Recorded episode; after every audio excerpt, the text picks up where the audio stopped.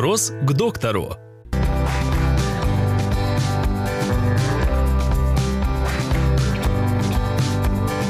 Что должно насторожить родителей в развитии речи ребенка? В каких случаях стоит обратиться к логопеду?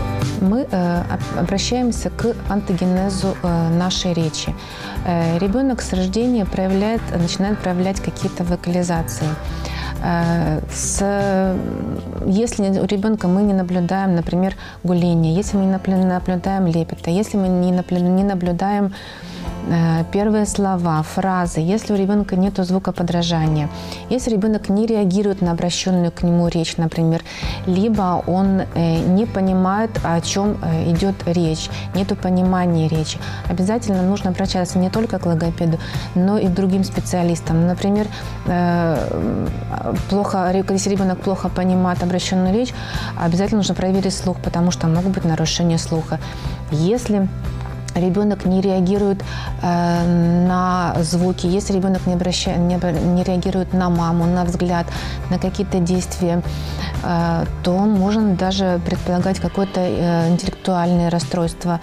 То есть речь как бы это э, поверхность айсберга. Все, что ниже, все эти психические функции, если они не работают или они нарушены, то речи, соответственно, не будет.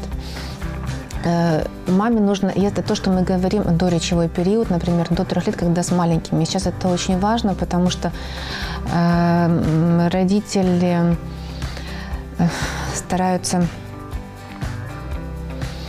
думают, что ребенок выговорится и ждут чего-то. Ждать не нужно, нужно бить тревогу в любом случае. А после трех лет мы должны обратить внимание на э, лексико-грамматическое состояние речи, на, состояние звукопроизношения ребенка, э, на выговаривание звука, как ребенок выговаривает. Э, если ребенок не выговаривает звуки, например, уже после четырех шипящие э, соноры, лыры, может тоже обращаться к логопеду с тем, чтобы поставить эти звуки нарушенные. Также очень часто обращаются, например, что у ребенка нарушено очень много звуков. То приходит, ну, просто очень много звуков. Э, здесь подвох может в том, что это не звуки, а нарушение слоговой стороны речи. Ребенок просто пропускает слоги, у него нарушена фонематика, тоже работает логопед. Я думаю, что любой случай, если мама чего-то насторожилась, если родители насторожились, э, что-то не понимают, то надо, если маленький ребенок, то, скорее всего, мы обращаемся к педиатру, после где-то в районе двух лет, я думаю, можно уже хорошую консультацию логопеда. А, и уже в три и дальше тоже обязательно консультация логопеда нужна.